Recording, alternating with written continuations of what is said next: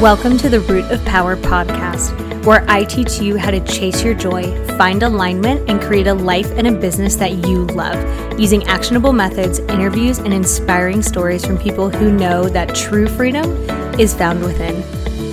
I'm your host, your always hype woman and sometimes ass kicker, Amanda Chills, and I am so proud of you for choosing to step into your power. Come along, we've got dreams to build.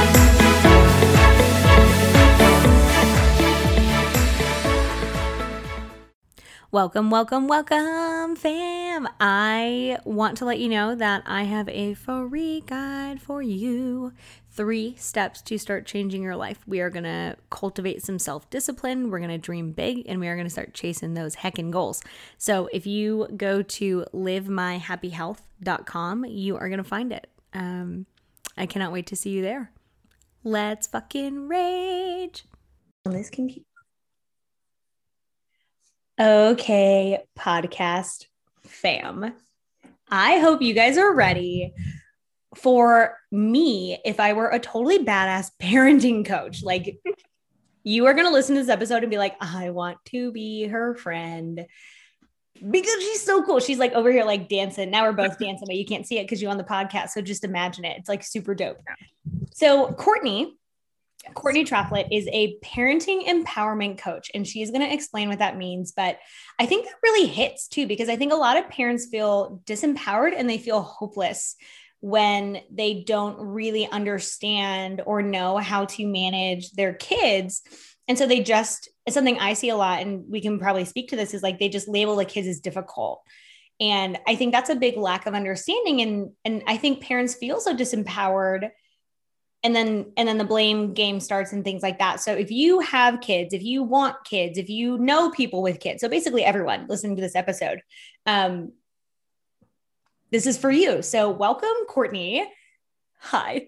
Hi thank you. Oh my gosh i'm so excited to be here. And yes. um, you explained it perfectly but yeah you know when people hear that i'm a parenting coach one of the first things they're like it, they think of super nanny you know the tv show where like badass nanny Jo like oh, busts into people's house yeah. and like implements stuff. And I love her. I love a lot of what she does. I think a lot of it's really powerful. But when you watch those little recaps that they do at the end, where it's like right. the whole thing has crashed and burned back to where it was before. Right. So when I was thinking about like what I wanted to do and how I wanted to help parents, I really um, wanted to empower the parents right. to make the changes and implement them and get get in the nitty gritty of feeling it because if it's not comfortable for them or for you if you're listening right. you can't sustain that. It doesn't work. So right. i call myself a parent empowerment coach because i get the opportunity to empower parents to make the changes and transform their homes. Yes. And i think you're so right. Like this is something I see with a lot of coaches. And I actually speak to a lot when I like talk about coaching and therapists and doctor, anyone who helps people change their lives you cannot, side note for everyone listening, if you are getting the same program everyone else is getting, and it is in no way personalized to you, or there leaves no room for personalization, it is a shitty program. It is a shitty program. You cannot take a cookie cutter program and have it apply to 100% of people. That's just not real. So it has to be. And I think that's where people like the nanny, right? Like or what was it called? Super Nanny. Super Nanny, where like Super Nanny go gets in trouble is like she develops a system that worked for her. She developed a system that she uses for every single family, and it's absolutely not sustainable. Like it's not. And so then these families again feel disempowered, again feel hopeless because now an expert came and they couldn't keep up with it and they couldn't do it. And it's, I hate that. Mm-hmm. And it's like, you know, as somebody who works with behavior all the time and you know does these different structures and things that they want to put in place like it's so comfortable like for me all these things are so comfortable right. because of my time in the classroom at the time with my own son but it's not comfortable for the parents so if you're not right. in there like giving it a try and seeing like hmm, that language doesn't feel right to me or that like mm-hmm. when i work with my clients like one-on-one i'll say you know you could say this or this or whatever form of that feels natural and comfortable right. to you because if it's so put on mm-hmm. you're going to be thinking so hard about trivial shit that doesn't matter like Right. the language Right. whereas like really the whole the whole thing is the important Right. part so it needs to be very personalized and it needs to be um targeted to you and your family's needs and the kids ages and guess what the same thing that works for one kid doesn't work for another you know it's actually like the harder part of my job is like okay no that tried and true strategy didn't work let's try this one instead and like giving parents the opportunity to really like feel what works for their home dynamic it's why my one-on-ones are my meat and taters right? One on one is like so fun. And I think the gift something you're mentioning that is really true is like everything is an experiment. And I say that all the time. Like, I may be an expert in transformation, but I'm not an expert in them. So, like, obviously, they're going to know best what works for them, doesn't work for them, what they even like, what they're even willing to do. I may say, Hey, this will 100% work for you. I know because I've had 20 other clients like you, and they're just like, Man, I want to do that. And I'm like, Okay, then we're not doing that. Like, Yep. Great. So, what are some of the things that parents come to you for? So, probably the number one thing is tantrums. That's like hands down, like hmm. tantrums, tantrums for sure. Um, which really just stems down to like effective communication with your kids. Um, uh, you know, we they struggle with like what are the right words to say when a kid's emotions are like super heightened. Um, we talk about sibling rivalry. That's you know a developmentally appropriate part of life unfortunately but sometimes Right. it gets out of hand um we talk about you know following through for you know things that happen at school to then you know happening at home. I help clients put into you know place um like plans for travel if they're taking their kids somewhere. We talk about picky eating you know everything that kind of like stems back to a behavior essentially. And so you know i started as a classroom teacher um I was in the classroom for about 10 years and then I transitioned to an instructional coaching position where I worked with adults. But what really like shone through in my time in the classroom is like parents just didn't know. And it's not it's not their know. fault. It's not your fault if you're listening. Like there's no owner's manual out there. Like and society makes moms in particular feel shamed for not knowing everything. And like you how? How would you know everything? they shame moms and they let dads off the hook. Yeah. Yeah, yeah I can't tell you how many moms I work with who say, I feel like a single parent. Yeah. And there's no pushback for the dads from their family, from their friends. They're just like, they don't even know their kids, like literally do not know their kids.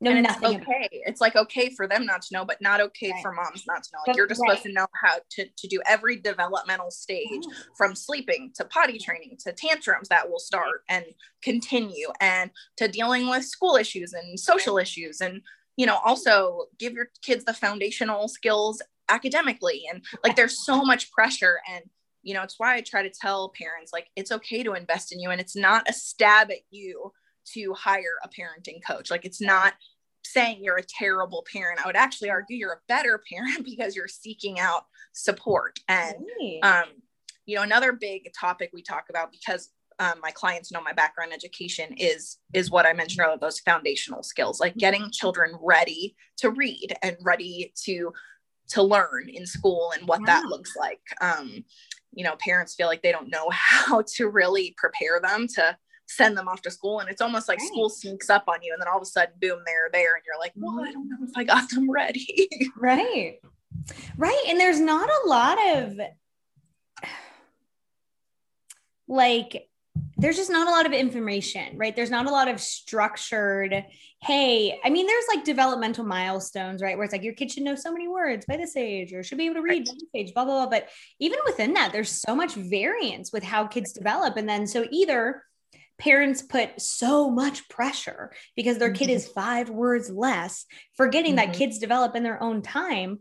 Or Mhm. if they're too overwhelmed with other things, they just, it, this is going to sound harsh, but they like abandon their kid.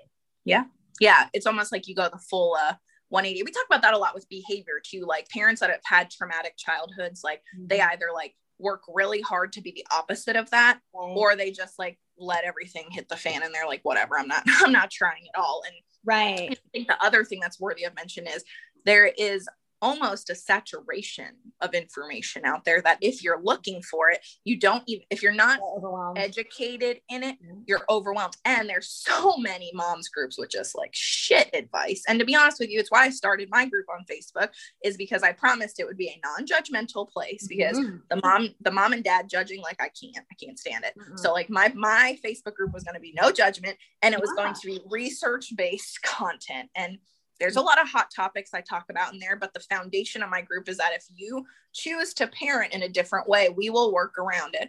The example I always use is spanking.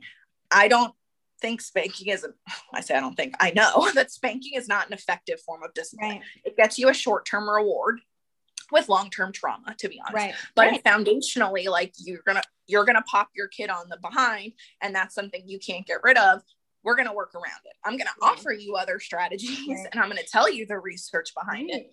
But, you know, I'm not trying to break parents down foundationally, like to what they believe in. We're just going to give you better strategies. And it always has to be their choice. Like I tell clients, pretty much every client I work with all the time, like, I don't care what you do outside of these sessions. I don't care. My life is good, right? For you, your kids are good. Why?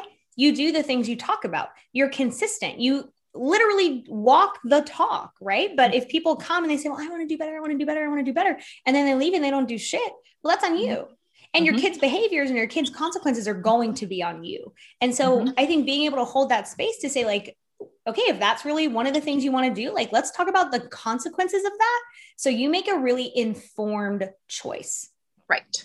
And right. And the one thing it's up to them exactly. And the one thing I'm like, I say it's like my only crunchy mom habit is screen time. That's something that I'm like really passionate about and uh, well, probably border, borderline the research about it. Exactly. So, you know, there's a lot of like varying research out there, but what's staggering to me is two two things that have to do with screens. One is focus, and I can tell you as a previous educator who's still an educator, like educator for life, um, I You're saw I saw the focus in the classroom change over my years and watch it just deplete honestly. Um, i'll never forget my kindergarten class. Um, the last time I was in kindergarten, um, I put blocks out on the table the first day of school because it's it's a little bit like a zoo. Your first day of kindergarten, um, right, parents sure. are kids are crying, parents are crying. Yeah, things are wet. I don't know, like it's just yeah, very, yeah. it's just like very strange place to be. Um, there's like a lot of stimuli, yeah. and so I put blocks on the table because it's safe and I can talk to parents, make sure kids are going home. You know, there's a lot of logistics. And I had multiple children ask me what to do with them five year olds not know because they would do. normally and in previous years they would just play with them yeah yep they would play with like hands-on toys you know oh. and that decline in like hands-on toys like wow. i was sad like i was like what do you mean what do you do with them? like i was, yeah. I was shocked so i wonder know, so- if um occupational therapists are seeing that too where the tactile the ability to literally grasp things you know depth perception is just fucking whack because uh-huh. of screens. Yep. And it's so, um, I love these. That's a perfect transition to my other point about screens that are staggering, and that's the lack of language development.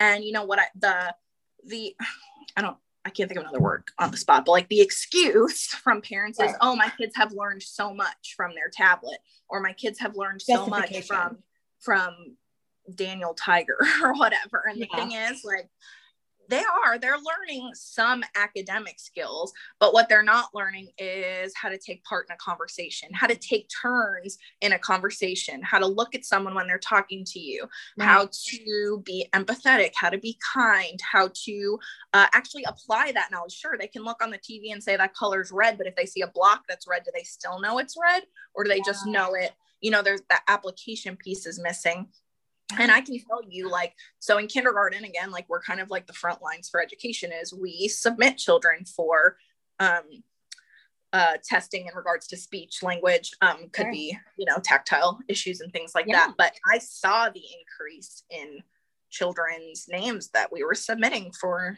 speech services and language yeah. services and i'm certain that it has to do with devices you know you think about it when you go out to eat and you scan the restaurant mm-hmm. 75% of the tables are on their devices the entire time. Mm-hmm. So much language is missing there. Yeah. Conversation. like it really is a lazy way for parents to check out. Like I know that sounds harsh and like I don't really care. Um, it's a lazy way to be like, I don't want to deal with you. You're annoying. You're bothering me. Here, take a screen because they will. It's all of those things. And and here's the thing that I think a lot of people don't understand. They're literally made to be addicting. They're made to to fire dopamine all the time, all the time, all the time. And so you have this what happens and maybe parents don't understand this and i don't know if this is something that you're that they're even talking about in research like what happens when we have an oversaturation of dopamine is we literally become addicted. And so everything else it's just like when someone develops a literal drug addiction that's dopamine that's serotonin being fired all the time.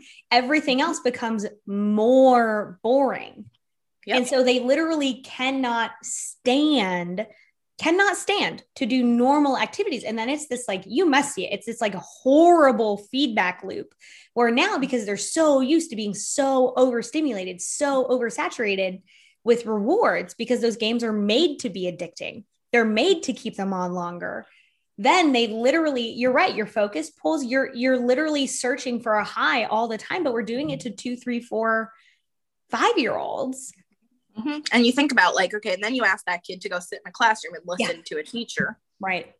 That's, I mean, that's not fun. I mean, yeah, that's, and it's I ridiculous. It's completely unrealistic. And then you say right. these kids are right. And then we have the school to prison pipeline. Then we have kids who are failing because parents are lazy. They're checked out. They don't know, right? Not everyone is lazy, but they don't know. Right. They want yeah, to They're overwhelmed. They're disempowered people aren't explaining it. They just all these companies sell these games. Buy this mm-hmm. game. Buy it comes by the right, and they sell them with this educational preface right. of oh get this and your kid will oh, be yeah. reading. Get this and your kid will know mm-hmm. their ABCs, mm-hmm. their shapes, mm-hmm. their colors, and yeah, that's great. But like nothing replaces like learning how to be a good friend. like and that right, kids don't have to yeah. think that way. They just memorize things. So when you were saying like speech patterns and having a conversation, you have to be mm-hmm. able to think in a conversation because you have to say, what are they saying? What do mm-hmm. I want to say? Is it appropriate? Is it not? Where is this conversation going? Like you have all these things going on.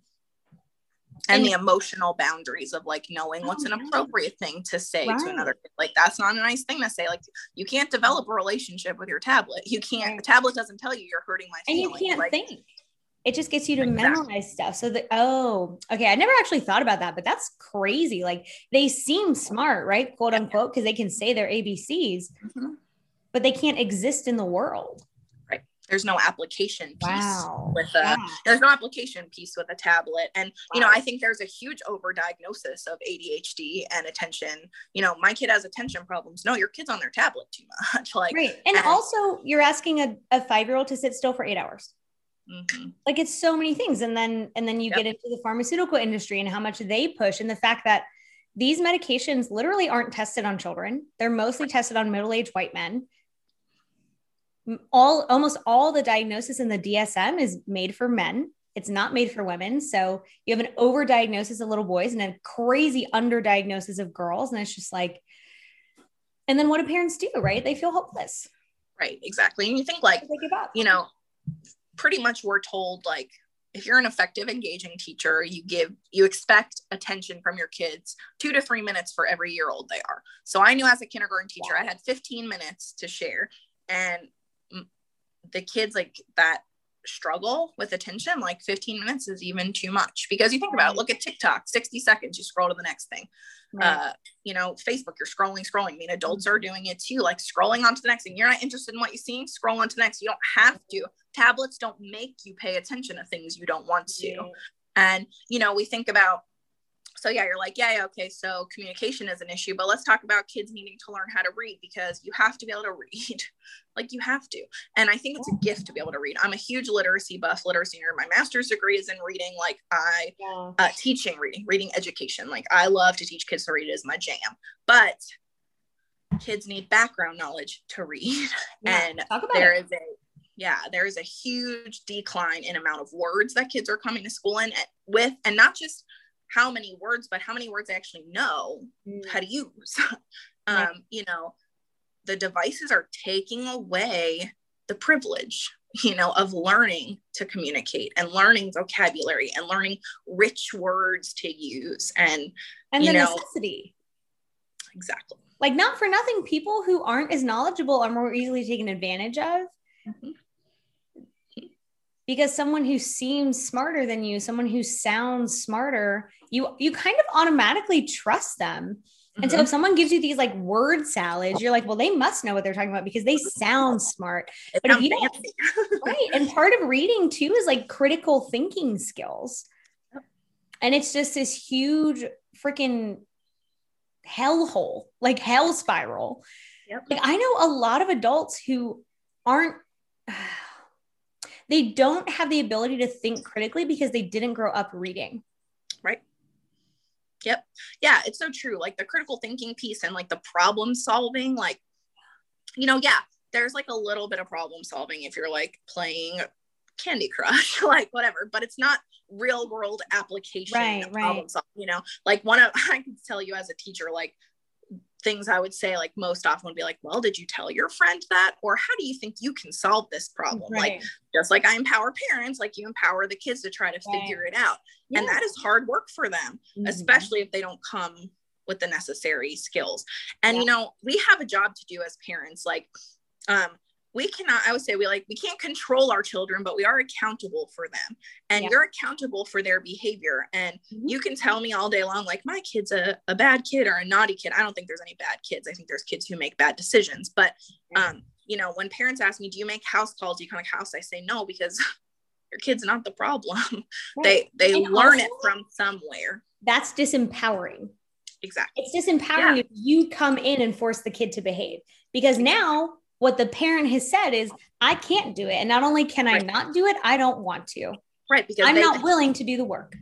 exactly. And that brings us right back to the tablet conversation, which is where tablets are being treated as babysitters. Mm-hmm. And children are not learning. Parents are failing at their job Right. of teaching children how to act in various situations Right. because they're using the tablet. I have a post on my Facebook, my favorite post I ever wrote, which says tablets don't belong where you're paying to be.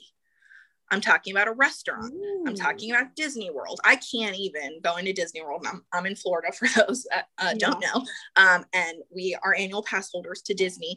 And you go in Disney, which is hundreds of Expensive. dollars. If you have, if you don't have an annual pass, like it is an expensive day. And they're on their, the kids are riding in the stroller on the tablet. And I'm like, what is going on? You know, your tablets don't belong at a restaurant Right. for so many reasons. How are kids going to learn the appropriate way to interact with a waiter or a waitress or to, you know, send their food back if it's wrong? You know, like life skills, the opportunity for life skills are being missed Yeah. because of technology. And here's a bigger life skill um, that you haven't mentioned yet, but just the ability to sit when you're kind of bored. Mm-hmm. That is a life skill. Like, Yep. And it drives, and I'll tell you something I see on the opposite side as an adult. It drives addiction. It drives drug use because they're bored and they want to reward hit. What's super good at that? Drugs. Mhm. What's super Yeah. good at that? Bullshit behaviors with their friends, right? If you can't stand to be mildly bored, if you can't enjoy your own company, here's the other thing it drives abusive relationships. Mm-hmm. Because you're just around somebody who's paying attention to You're you. around somebody, right? You will do anything to avoid that boredom, discomfort. And what works really well because abusive relationships are addicting. So if you can't stand to be by yourself, you will sacrifice your well being to be Yep. around people. And it's that's one of the really long-term consequences. So like when I when I work with people, a lot of the work that we do is learning how to exist and not have something super fucking exciting going on to just be like sit sit Yep. sit with yourself until you Yep. are comfortable in the discomfort and that is such a hard skill for people to learn Yeah, it really is. And also, like, as parents, because of like the pressure that's out there and stuff, actually, the reason you heard maybe some clicking is because I wanted to find this post that I put up about boredom. yeah And basically, I said, You're not your child's cruise director. Like, this isn't the Lido deck. Like, you're not. that is a hilarious Yeah, like, you're not your child's. And boredom helps mental health. First of all, kids are crazy overscheduled right now. Like, mm-hmm. go to school, pick you up. We're going to soccer. We're leaving soccer. We're going to ballet. We're leaving ballet. Yeah. We're going home to shove dinner down our throats to then take a bath. You can get 30 minutes of TV and you go to bed. And the kids are like, oh, like there's yeah. so yeah. too much. So, um, it's, uh, you know, I read this article a little bit back by Melissa and Doug. Um, they, make children's toys, really good children's toys. And the article said it, in today's nonstop world, boredom is seen as a bad thing. We have become an instant gratification society, and kids almost start to panic if they don't have they do something panic. to do. Yeah. And you know what? Mm-hmm. Boredom has so many good benefits, but like, let's think about imagination. Mm-hmm. When are your kids given the opportunity to use their imagination if you're giving them a tablet encouraged imagination it teaches grit and resilience of mm-hmm. like figuring out something or just living with yourself it makes your childhood happier it gives them a sense of community i know it sounds counterintuitive but when kids are always doing things they take those surroundings for granted mm-hmm. they're like oh i'm always around people you know they're like they almost crave that time like by themselves yeah. and i was know? thinking like they have no time to decompress like mm-hmm. part of part of um being overstimulated all the time and again i see it in the adult world right is like people your it's like your brain has little gnomes in it right and it's like or I usually describe it as like the Pac-Man. So if you imagine like the little Pac-Man who goes like who's like wacka wacka wacka wacka wacka, mm-hmm. it's like eating all those little white dots.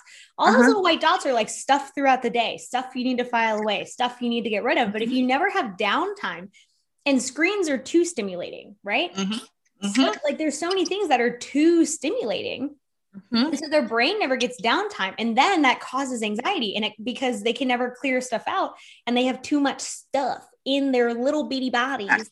Exactly. And so sometimes it probably comes out as tantrums. Ooh, yep. I'm so glad we're doing this because I never thought about how this applies to kids and shows up as adults. Like and hyperactivity. Mm-hmm. And you also think about, you know, I talk a lot about how kids have these like emotional buckets that need filling every day. And like the two okay. most prominent that I hear about mostly are power and control and belonging and significance. And when we have kids' schedules super overpacked and we're just like firing commands at them all day, sometimes as many as one per minute, I read, that control bucket gets depleted. And I say when kids are little, when they they're going to control the things they can, their mm-hmm. voice and their body. Mm-hmm. And all that energy that's sitting in there, or all that emotion, is either going to come out their mouth or their limbs. They're going to decide yeah. how it comes out. So, we need to give them yeah we need to give them the opportunities to sit with themselves be bored. Wow. that's how they learn to be creative. Like we need to yeah. foster those opportunities too. And we need to stop feeling pressure as mm-hmm. adults. Stop googling things to do with a three-year-old near me. Stop. Stop it.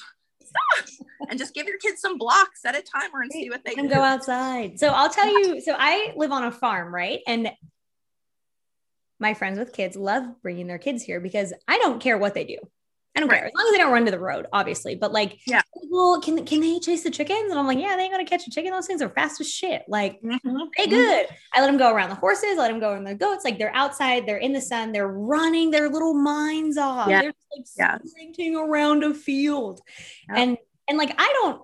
I like kids. I don't. I don't have them for a reason, right? They're loud. They're a yeah. lot of work. They're way more work than I ever want to do in my life but I like when they come over because mm-hmm. then like the parent, you know, my friends get a break because I'm just like, whatever, I'll watch your kid. Like, I don't care. Go sit in the house. I don't care. And they just like run around like little maniacs. Yeah, they need that. And I'm just like, go, go be mm-hmm. little psychos. Like, I don't mm-hmm. care. And they like, we had a, I was at, um, this restaurant in town yesterday and there was this little girl oh my gosh she was so cute and she was watching the birds and she was just like every time the birds got close she would just scream at them and i was just like you go girl like you yeah. just get those birds. And it, you know, it wasn't all the time, but like, was it annoying? Yeah. But do I give a shit? No. Because right. he's a baby. Right. Like very, I don't know how old, I don't know how old kids are, but she was very small and she was very cute. And she could definitely walk, but she had those like little, little like fat, fat baby legs, whatever. Yeah. Yes. Um, tree, tree trunk legs. like, you just, you just yell at them. Like yeah. whatever. And she yeah, they're just letting all that energy out. Totally entertaining herself didn't have a tablet. And the mom was like, Does she bother you? And I was like, I don't no, I don't care. Like she is a small baby. She can do whatever yeah. she wants as long as she's not screaming the whole time. It's so good for them yeah. though, like the exercise, the outside, the sunshine. I would right. say your kids tantruming too much, like find some water or some sunshine. like yeah. there you go. That's my gift so, to you today. So that's probably a good thing to talk about. Like what so we've spent all this time saying like don't be a lazy parent, be an engaged parent, learn. Like yeah. learn. There's resources out there. So two questions. Right. How do people know who is a good resource? Right. Also, tell us the name of your community so people can join it. Um, and two, what are some like crunchy, like oh, oh, oh, things they can take a bite out of, things they can do when their kid is um, emotional? Yeah. What can they do so they're like, oh yeah, I'm so overwhelmed because it is really overwhelming. Yeah. Like loud. It's if you're in public, it's embarrassing. Like, what yeah. can they do, mm-hmm. and how do they know who actually has knowledge and who doesn't? Yeah. So you know, the best thing I'll start to talk about kind of like your second question first. So the best thing that you can do for your kids is to establish structure and routine at home. And the reason I say that is because children thrive and crave predictability. And I know like some of you that are listening are probably rolling your eyes being like, oh, I don't want to be a boring mom, but really it's not boring because kids need it. They want to know what's coming next uh, knowing what's coming next deposits in their control bucket because they feel like they're in control mm-hmm. of what's going on. Um, they they're not worried and anxious about what's coming next, mm-hmm. what's going on in the day. You know, so trying to keep like the events that occur, bedtime, morning routine, things like that, kind of in a predictable fashion will help a lot because okay. you can set expectations for them. Kids know what what's coming and mm-hmm. that will transfer to when you go out and things. However, we also need to make sure that we are meeting children where they're at and the fact that they are children and they yeah. need time to blow off steam. They need to run around. They need to lose their mind. They need to uh, get some sunshine. They need to exercise. They need to interact. Um, you know, so I have this hashtag that I use if you're if you follow me on Instagram, and I'll talk about my handle in a little bit. And it's you'll see me type hashtag 15 minutes daily. And um, basically, what that means is that I encourage all my clients or parents that I interact with to spend 15 uninterrupted minutes with their children every day. And what I mean by uninterrupted is your cell phone is nowhere in sight such because a, such a what? That's so small. Yeah, yeah, it's so minimal, oh. right? Yeah, it's, it's doable. Like I, I get yeah. why you do it. Yeah, it should be more, and if you have more, do more. But what's so powerful about this little pocket of time is you know you think about parents working professional parents that only have the evenings with their kids we want to make it a manageable situation the right. importance of your cell phone not being around is um, adults also are guilty of spending too much time on their phones and kids start to get a complex about who's more important so if you put it away the other piece of that 15 minutes daily is the child chooses the activity Again, we're oh, making deposits in their control bucket. We are also making deposits in their significance and belonging bucket because you're telling them that you're important enough for me to spend this time with every single day. Doing what so, you doing what you yeah. want. Exactly. Exactly. You can make such a connection that way. Um, I especially encourage this to parents um, that feel like there's parent preference going on, like the little one super close to dad or super close to mom, making sure the other parent is spending that time. time. Yeah, exactly, exactly. And sometimes one parent takes the role of the authoritarian. Mm-hmm. Uh, cue, just wait till your father gets home. Right. Well, I don't want to spend time with him. He just which again, and which again is so disempowering because that parent is now telling them, "I have no control over you. I exactly. can't do anything about it. I release. Oh, Yes. Keep talking. Yes, exactly. So, you know, so that 15 minutes, um, I would definitely recommend for the non-preferential parent to sure. you connect with them on a different level. Mm-hmm. Um, you know, kids need I'm not like my son gets no screen time, and I know that that's impossible for a lot of families. The only screen time he gets is FaceTime with his grandparents who live in uh, North Carolina. that's it. So, yeah so that's you know for my family that was the right choice for me and i know that's not the choice for everyone but i would say you know three and under you could just google it and you'll see some staggering research but three and under should be severely limited because they can't process all of it you know it's it's too much so it's too overstimulating. Exactly.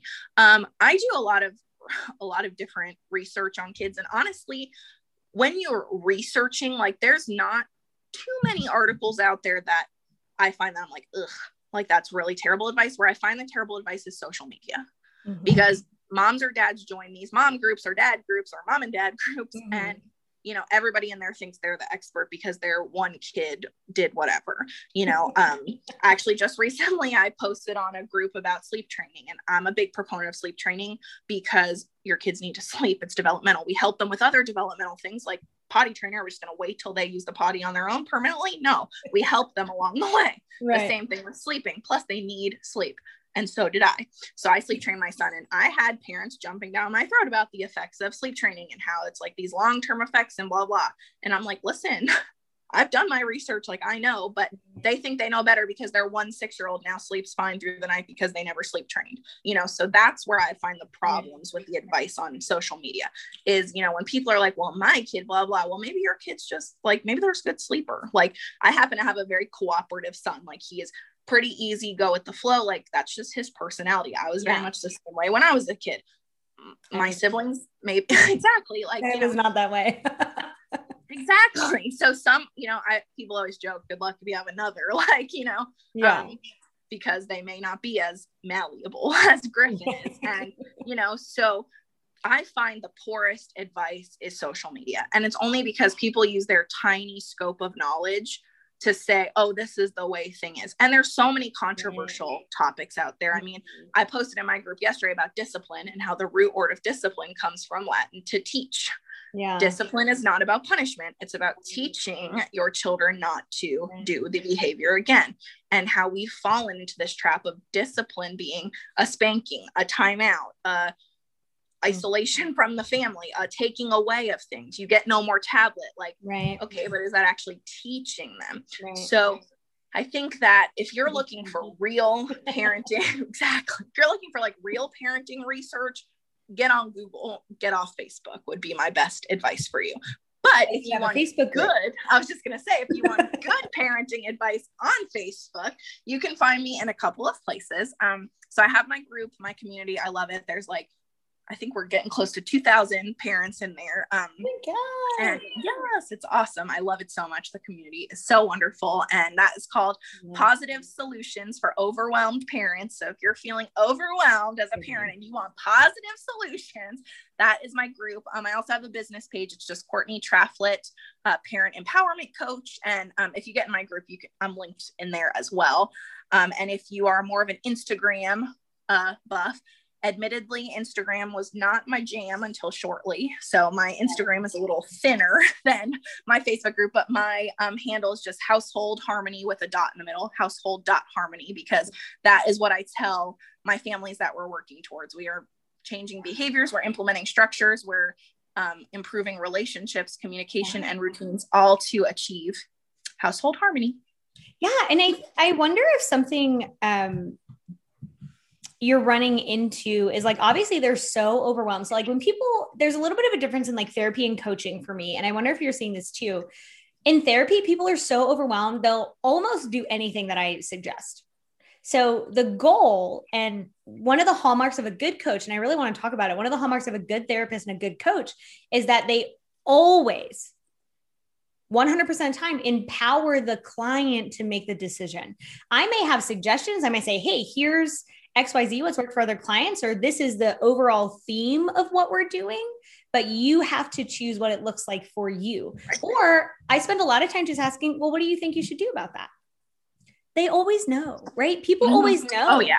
It's not a knowledge gap. They can't access the knowledge because they don't practice asking themselves, what do I think I should do? What would be the best thing? So then we like full circle come back to critical thinking where be, you know and obviously when you're overwhelmed when you're in it like you're you enter into survival mode like just get me out of this fucking situation so then mm-hmm. you you can't really critically think but that's where like that decompression time that downtime mm-hmm. is so important like there's a reason that great ideas come in the shower or when right. you're driving like right. for me it's always driving and i'm always like oh my god i'm a fucking genius when i drive uh-huh. like yes i never get great ideas in the shower but always right. driving and I'll call my sister and I'm just like, that's a brilliant. And she's like, I'm um, but she always agrees and I love her for that. So, so that downtime to say like, what can I do differently? And I think this is something I find that a lot of people literally don't practice. They just don't ask themselves if their life is working for them. Like, yeah.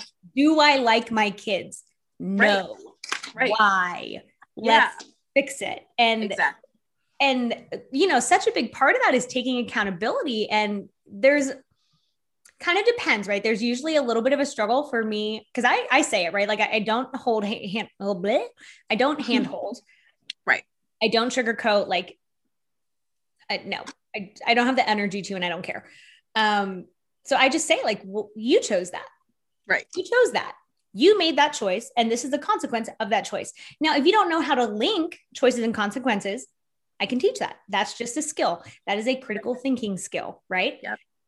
And that's a skill people can learn, but it, they have to start with saying, you know what, my three year old that I raised mm-hmm. is not the problem.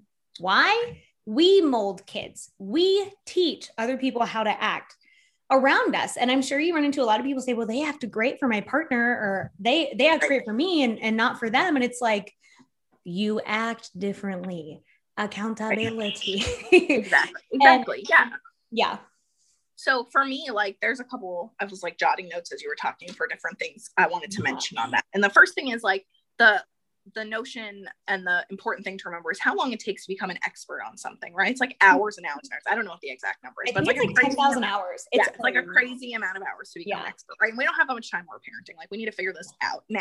so there's that, like in that people that aren't an expert at delivering this effective communication and things like it's kind of itchy is the word I use. Like I tell parents when I first start working with you, I was like, the first week is going to be itchy because we're undoing things that have been done and we're changing them. And that is not comfortable. Right. The other thing is that so much of, well, let's back up to when parents come to me and they say, my kid does X or my kid is Y. And we have that conversation right then is why? why? Why does your kid do X? Why is your kid like why? And eventually they come to the fact they're like, oh, well, I don't, you know, or I do X or I don't do Y, etc. And then the other thing about parenting is that so much of what parents are coming to me mm-hmm. for are instances where they're acting out of emotion. You know, your kid has a oh, heightened tantrum. Your kid throws a fit in public. It's your so kid annoying. hits their sibling. All of those things are very emotionally charged instances. Right. So then you're asking them to do something, parents asking you to deliver this effective communication. Let's use that that you're not comfortable with in a situation where your blood pressure is through the roof. Right. So it's it's tough. It's tough. And so it's really you know, hard. Right. And that's why I ask parents so much like what feels comfortable to you. So like when they'll tell me a situation, I'll say, okay, I'm gonna uh, literally I use the term word vomit. I was like, I'm gonna word vomit on you a bunch of different things or options, solutions, call them what you will. Tell me which one stands out to you or which one feels the most comfortable People to you. Always know. Exactly. And and I think like I, you know, I think we've talked a lot about parents taking accountability and understanding that like they're causing these chain reactions and so much of it is a knowledge gap and so much of it is the culture they were raised in their family culture. And even if you say well i want to do the opposite of my family culture because i really hated it you still need someone to teach you how to do it because people only know what they know and it only gets them so far. But eventually kids grow up and mm-hmm. they what their needs change and their behaviors change. And so what worked at four doesn't work at 16 you can't mm-hmm. bully a 16 year old right? right, And, and that's when kids are out of control and my kid doesn't right. respond to me and and it's so hard have. because it just changes right. all the time like it's your you knowledge mm-hmm. gap just widens if you don't so much. intervene Right. And so that's really where having someone who is non judgmental, who teaches skills, that's the whole point and eventually like those skills build more skills and they compound and they compound and when you have because our brains are very good at generalizing right so we'll say okay well this worked for this instance something similar will work for this similar instance um yeah oh i was going somewhere so good with that and now i forgot where i was going oh that's where I was going. So you're when you said, you know, we're asking parents to do this, like when it's really, really hard, when they're emotional, when they're mm-hmm. overwhelmed, when they're just like, mm-hmm. I will do anything to stop this kid from screaming. Mm-hmm. Like yep. totally get it, right? And so parents will yep. often choose the easiest option, which is absolutely understandable. Yep. Short term reward. Understandable. It's just not very helpful. Right. And what I tell people is like, we want to practice the skills when it's easier, when it's mm-hmm. lower threshold. Yep. Because if you can do it at three, four, five, over time, you can do it at a six, seven, eight.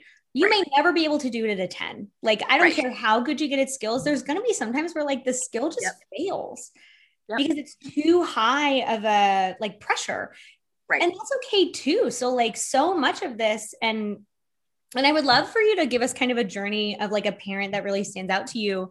But a lot of it in the beginning is failing. And that can feel really disempowering because I'm like, well, I, try- I tried what you said and it didn't work. And now everything is worse because they actually escalated. They they had a worse tantrum. And you're just like, oh my God, that's so normal.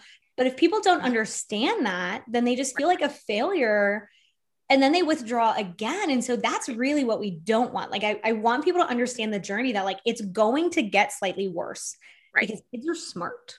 yeah yeah kids are smart So for sure smart. and also like like i said earlier kids like consistency and unfortunately their consistency has been you giving in or their consistency has been you, you bribing them to stop their tantrum Right. or you know whatever it may be i actually do one exercise with my parents where i have them get up 20 minutes before their kids do in the morning and plan out it's kind of funny when you think about it when you say it out loud but plan out everything that could go wrong during the day Oh. but not just plan out what could go wrong but how they're going to handle it Yeah. because when you have it planned, so you're like, okay, this one loses their shit every time I put them in the car seat.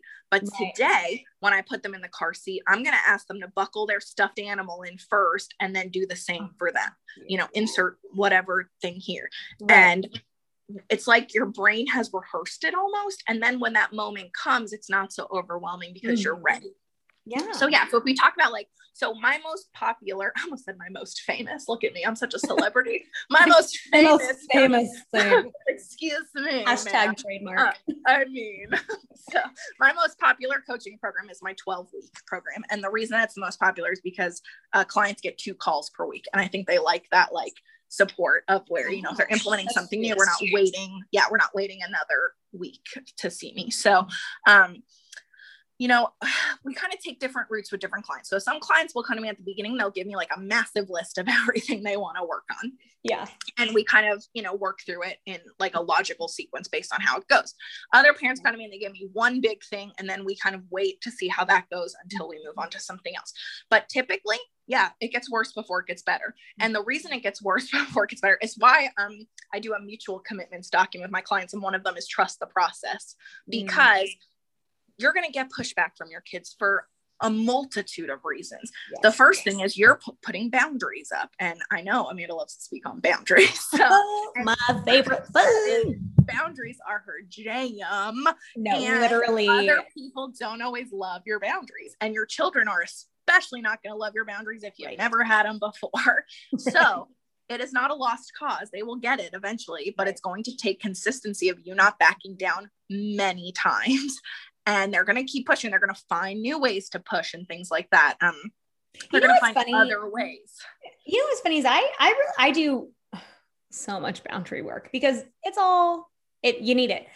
You And need what it. I have found is it takes two to three times for them to start adjusting. Not that they're perfect, Right. but that they they get it after 2 Uh-huh. to three times. And we're talking like narcissist.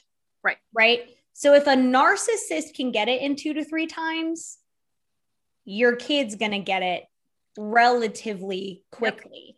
It's gonna Yeah. feel like forever. Right. Right. And kind of what I mean by many times is just like throughout the day, because it's Oh, going to yes. take that, like, you know, that like different instances throughout the day or for whatever situation you're Mhm. working on. Um, you know, we I worked with one client on sleep, not really sleep, I'm not a sleep consultant, but the routine leading up to sleep. Sure. And uh the child liked to do, well, I need one more book and I need one more song and I need one more book and I need one more song. And I was like, no.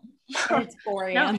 you get yeah i was like you give them a choice here's your books would you like this book or this book and i said when it's over you're done reading walk out of the room Yeah. and it took two nights before the kid was like oh they're they're serious about this you know you just have to keep your boundaries firm you have to keep your boundaries firm and they have to be boundaries that you're okay with you know Right.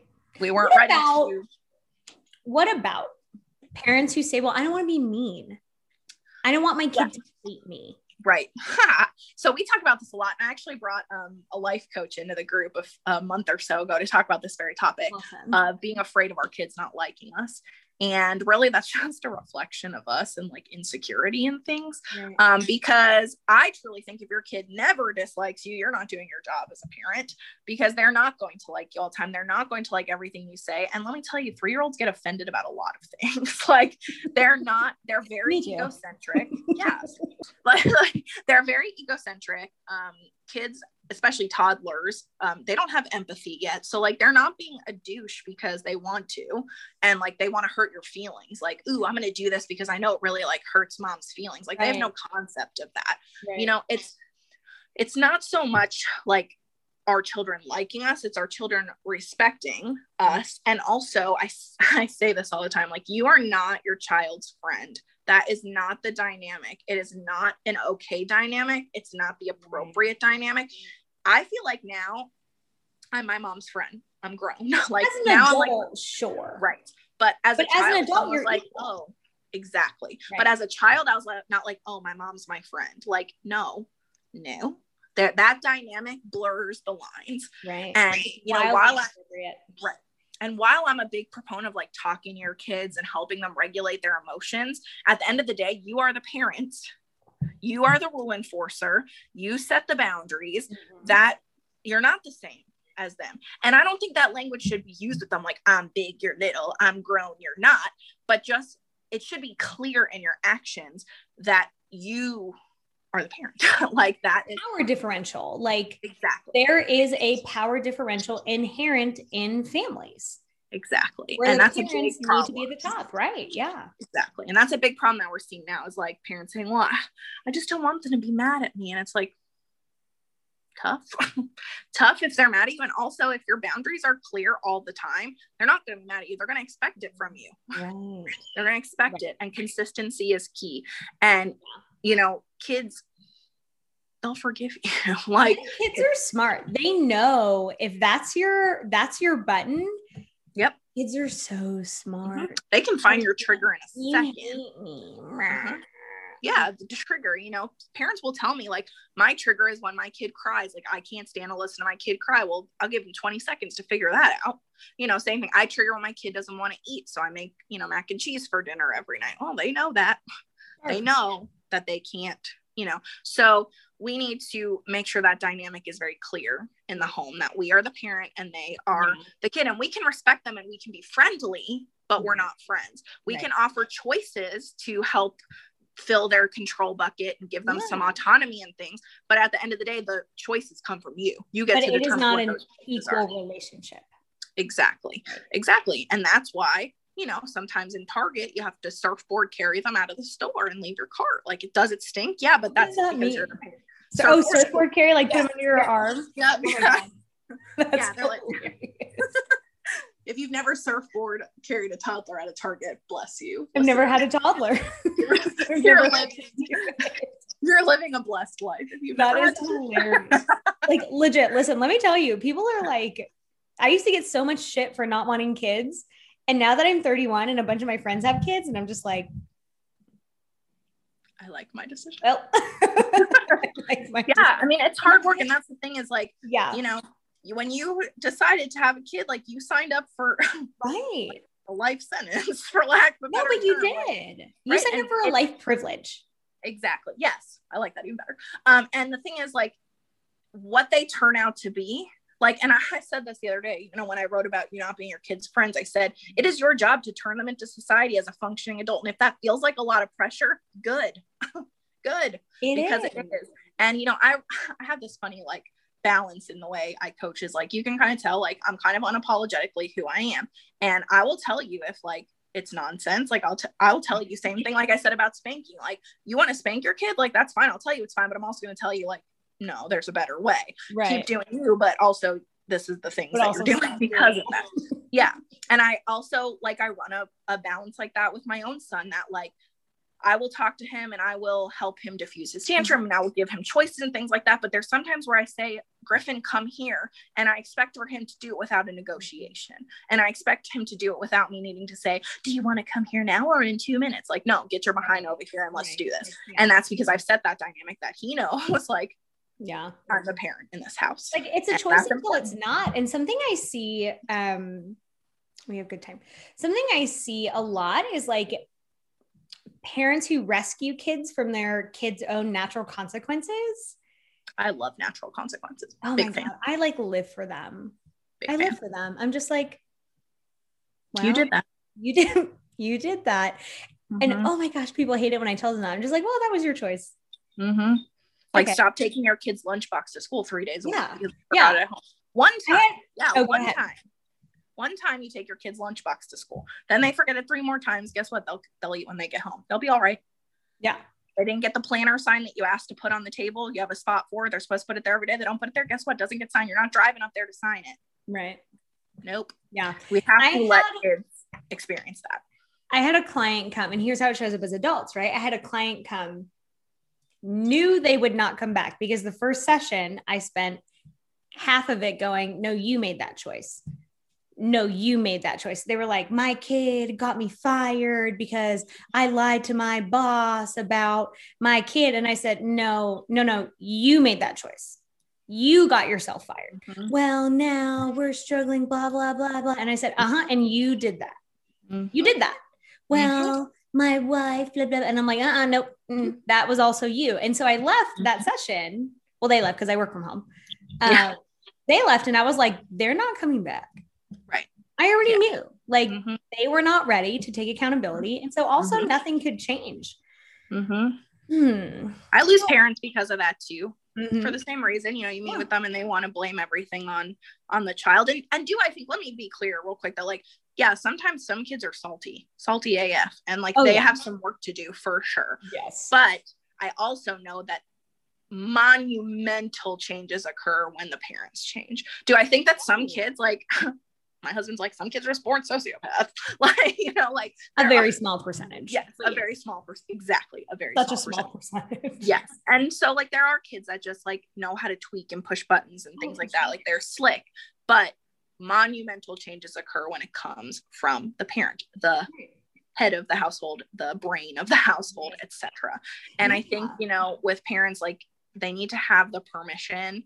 Like I, I love how like therapy has become like such like a such more popular thing and things like parent like people feel like they have permission to go to Mhm. therapy. And I wish that more people felt like they had permission to seek a parenting coach because Yeah. you know it's it's okay to ask for help and it's okay to mm-hmm. invest in yourself. Like mm-hmm. yes it's going to be a financial and a time and a commitment and investment but isn't your household worth it? Isn't your home worth it? Like peace in your your home. peace. yes. like yeah, I, that's a really good point because yes, it's work, but what I tell people all the time is like it's way less work over the long run to cl- to like dig the weeds out now and then Mhm. have a nice garden forever because then it's just little Mhm. baby weed maintenance. Mhm. But like we got to Mhm. dig that shit out first and that takes Right. it hours. It's hot, you're sweaty, you hate pulling weeds. Me too, boo. i hate Like, gardening you're doing it. Yeah, and But it's almost like so in- exactly and like i know um my younger sister is a va and she posted something on her instagram the other that really spoke to me and said is the investment scarier than being in the same place in three months and i was like oof, oof. Linda. she's dropping truth bombs but like so true like think about like do you want to deal with your kids behavior like this for three more months or do you want to find a way life. to put the work in yeah and then you're going to deal with a kid who's bigger than you right. acting that way Right. Oh yeah, the amount of like I used to uh, my first job when I got out of grad school was working with like really high risk like one step being removed from the home youth. I had these kids I didn't have these kids. These kids were running away. They were smashing cars, jumping up and down on the hood of their parents' cars. just no control absolutely Oh, just failing school, dropping at like crazy shit.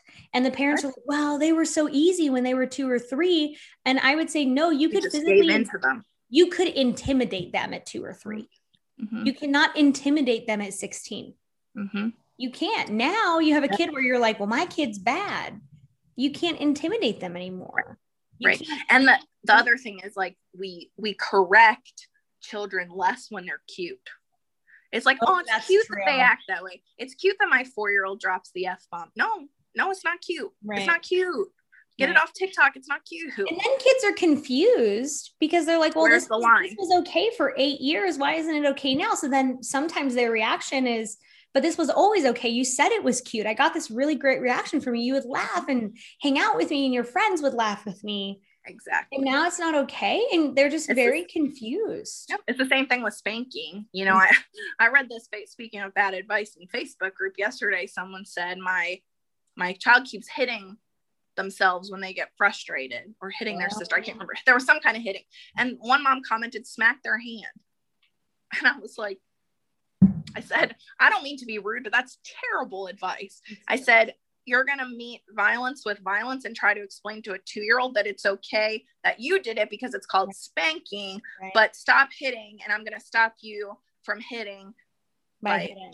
hitting you. And you figure out where the line is. Right. And something all the time when if I talk about spanking is like you wouldn't hit an adult. Right. Why are you hitting a child? Mhm. Because you can physically intimidate them. Right. And because That's it's easy, cruel. it's an ease, and you're emotionally heightened and you're mad. And And, it's cool. right. It's cool. It really Like- is. It is. I don't love it. Not a fan. So what um okay. This is beautiful. We've had so many good points. I know. I feel like this was like an information dump. Yeah. Yeah. I just I worry that I don't want it to be disempowering if they're like, well shit, now I can't spank and now it's all my fault and blah blah blah blah blah. But like I really want people to get the other side of that, which is like, yes, it's your fault.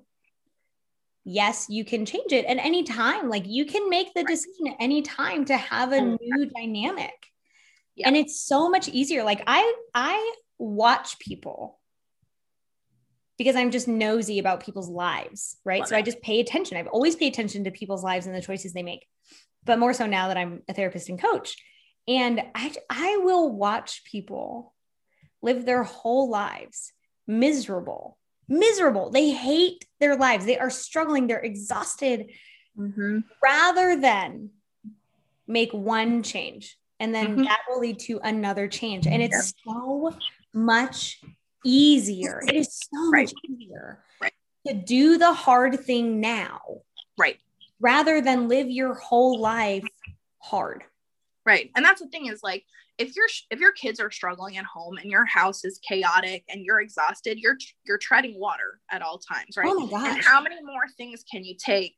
Uh, you know, the comedian Jim Gaffigan, he does this joke. He's like, "What's it like having four kids?" He's like, "It's like you're drowning and someone hands you a baby." like, you know, and that's kind of like what it is when you're dealing with behavior problems. Like you're barely got your head above water, and just just one more thing is gonna push Mhm. you under. And that's what I like. What I try to tell clients, like when I when I work with them, they like dump. You know, we do a strategy session. They like dump everything on me. And they're like, "Isn't that a lot?" And I'm like, "No." I'm like, no in the way that like we can address it because we will address it in manage in kindergarten we call it chunking in reading we call it chunking you take bite-sized pieces that are manageable Right. and oftentimes i've got this monumental list of things going on at home and one change changes Mhm. 20 of those Right. Yeah, because that skill also applies to other places. Like boundaries are self care. Self care Exactly. is boundaries. If you can Exactly. communicate boundaries, you can communicate emotions. Like it's all these things. And that's really why it takes a coach because Right. I understand how all these things are linked. It's Right. not our client's job to understand. They're just coming and being like, here's my hurricane. And I'm going to be like, oh, cool. Yeah, actually, we just moved this one cloud. Like now it's just a rainstorm. Exactly.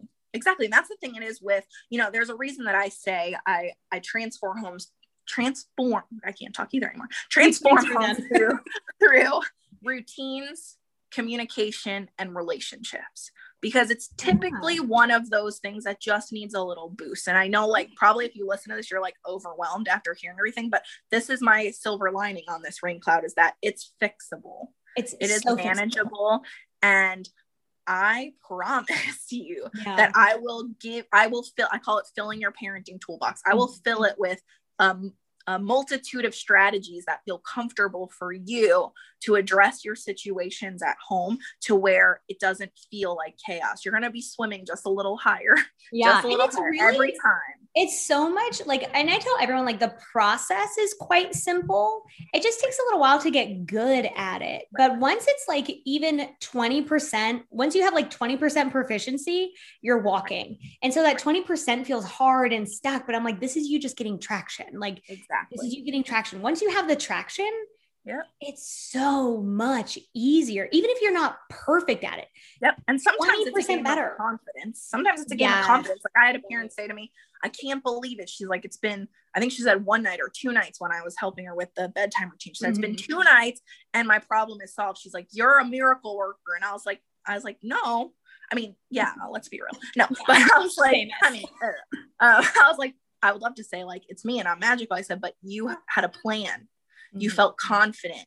You felt like if he threw something at you, it wasn't you weren't drowning. The head didn't go underwater Yeah. because you had a life preserver. And the life preserver was your toolbox of things to do if X, Y, or Z happened. You also went in knowing your boundaries were firm. Mhm. You went in knowing the right thing to Right. say it's the and you process. address those things and that's why it changed and it went to so many other aspects of Mhm. life that they were having trouble with just Right. tweaking communication of those boundaries. So it's definitely a domino effect in that you know behaviors come from somewhere. Typically with children it's an unmet need or a need that they feel is unmet. Like they feel like something is not being met. So we need to figure out what that is and address it. And i don't mean give it to them you know? Right. I love it. You're just like, because it teaches kids to be self sufficient and to speak up and to meet their own needs. And then actually, the parents' overwhelm goes down. So it like Yep. seems like so much work, but it really puts systems in place so that everyone works less hard and they are more happy. More Yep. happy, happier, whatever the word is. we are as i tell my clients i said we are headed for harmony I love it. I love it. So like a little um like a little boat that says like harmony, like you're we're headed for harmony, like such so cute. So Courtney, if people have listened to this whole episode, which yes yeah, bless bless you if you have bless you and also you're welcome. Um, what do you want people to remember if they're just like, I have amnesia and forgot everything that you said?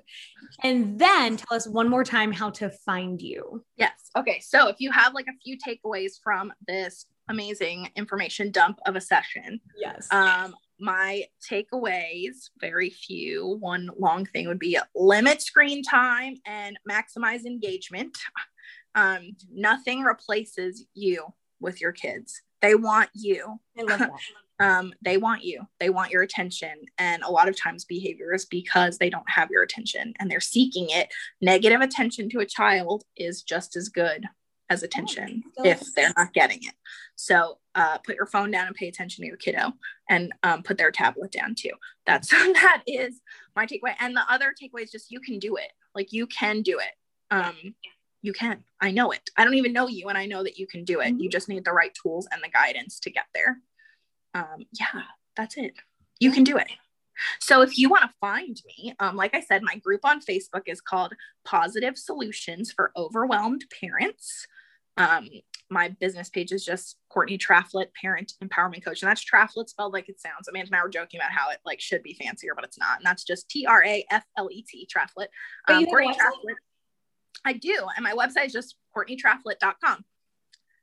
So you can schedule a strategy session with me on there. I will tell parents if I don't think I can support them. I'm not going to be one of those that's going to like tricky sign a client. Like, Yeah. um, I will let you know in your complimentary strategy session, like, here is what I would plan for you and your family. Here's how I would support you and help you. Like, I'm, I'm very honest. And I also have a membership program, which is super affordable and wonderful. And we do weekly group coaching. I call it like happy hour with your parent besties.